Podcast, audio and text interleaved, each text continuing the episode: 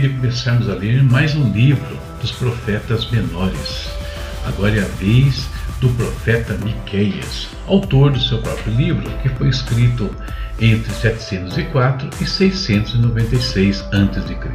O tema do livro é Castigo divino seguido pelo livramento da parte de Deus. Miqueias era natural de Moraste ou Moresete, povoação vizinha de Gat-Efer, a região de onde veio Jonas, no reino de Judá. Profetizou sobre os reinados de Jotão, Acás e Ezequias. Não se deve confundi-lo com outro profeta do mesmo nome, que profetizou cerca de um século antes. Ele predisse o estabelecimento da igreja, determinou claramente o lugar em que havia de nascer o Messias e a extensão do seu reinado por todo o mundo. Esse vaticínio era muito conhecido entre os judeus quando Jesus Cristo nasceu. Esse é o profeta Miqueias e nós vamos ouvir a partir de hoje na voz do pastor Fábio Alves. Olá, tudo bem?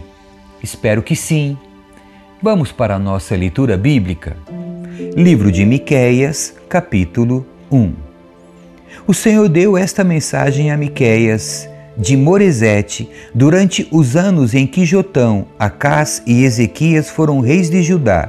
As visões diziam respeito a Samaria e a Jerusalém. Grande tristeza por Samaria e Jerusalém. Prestem atenção todos os povos, que a terra e tudo que nela há ouçam. O Senhor soberano faz acusações contra vocês. De seu santo templo o Senhor fala. Vejam, o Senhor se aproxima. Ele deixa seu trono nos céus e pisa sobre os lugares altos da terra.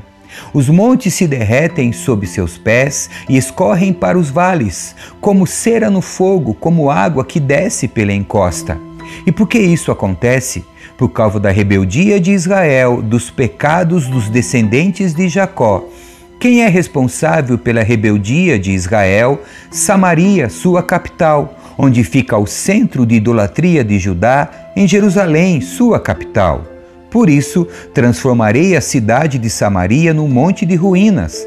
Farei de suas ruas um campo para plantar videiras. Atirarei no vale as pedras de seus muros, até que os alicerces fiquem descobertos.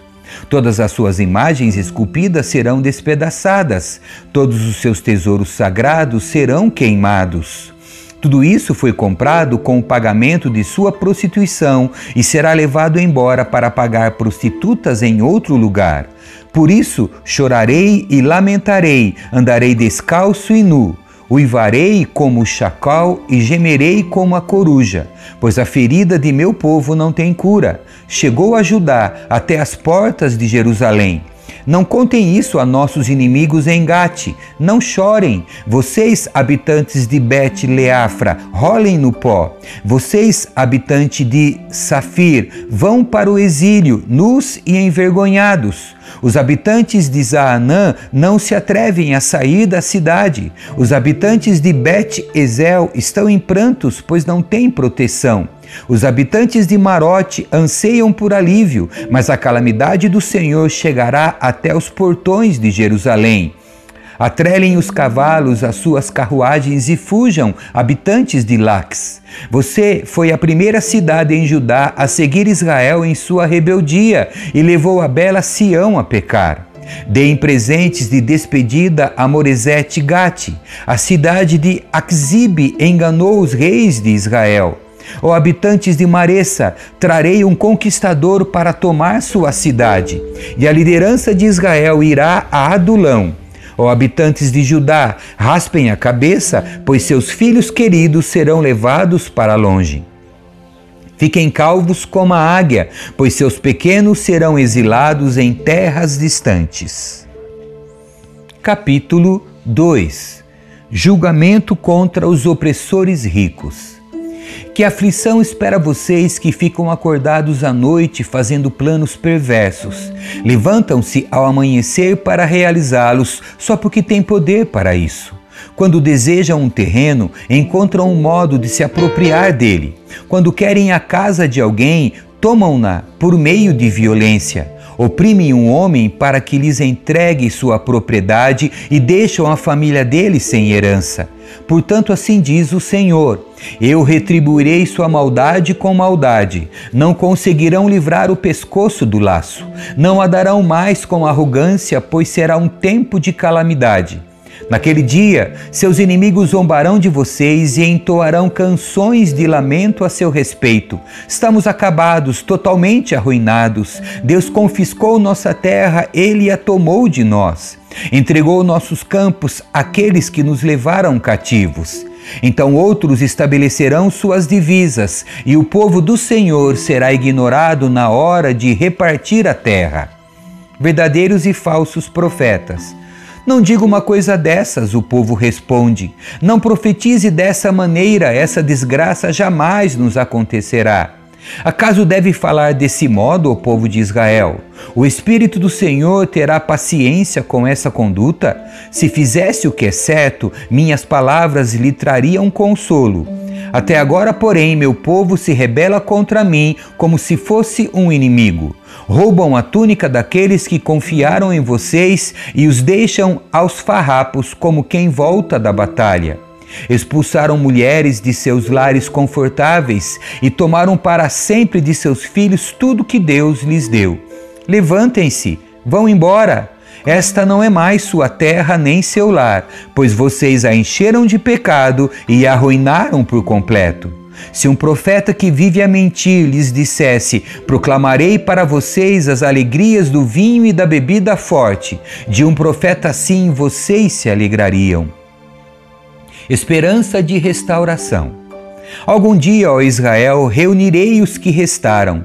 Juntarei vocês novamente como ovelhas no curral, como rebanho em seu pasto. Sim, sua terra voltará a se encher de ruído das multidões.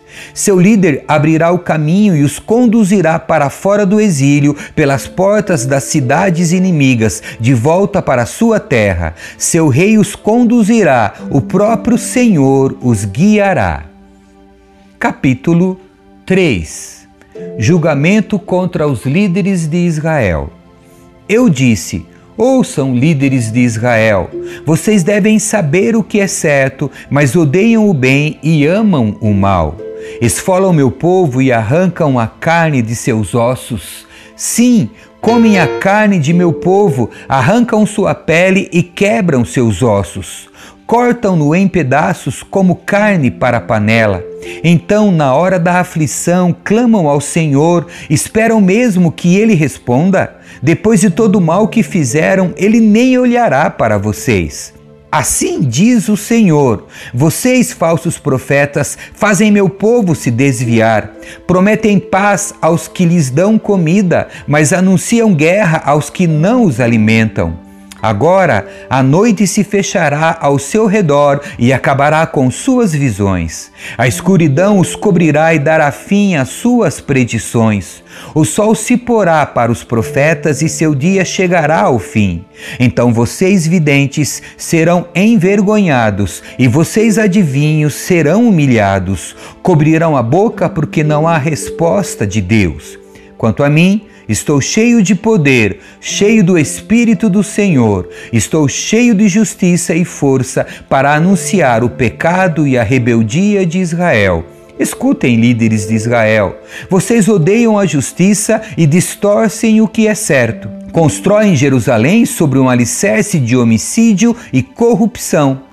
Os governantes julgam conforme os subornos que recebem, os sacerdotes cobram para ensinar a lei e os profetas só profetizam quando são pagos. E, no entanto, todos afirmam depender do Senhor. Dizem: nenhum mal nos acontecerá, pois o Senhor está em nosso meio. Por causa de vocês, o Monte Sião será arado como um campo, Jerusalém será transformada num monte de ruínas, crescerá mato na colina, onde onde hoje fica o templo. Amém. Que Deus abençoe a sua leitura. Tchau.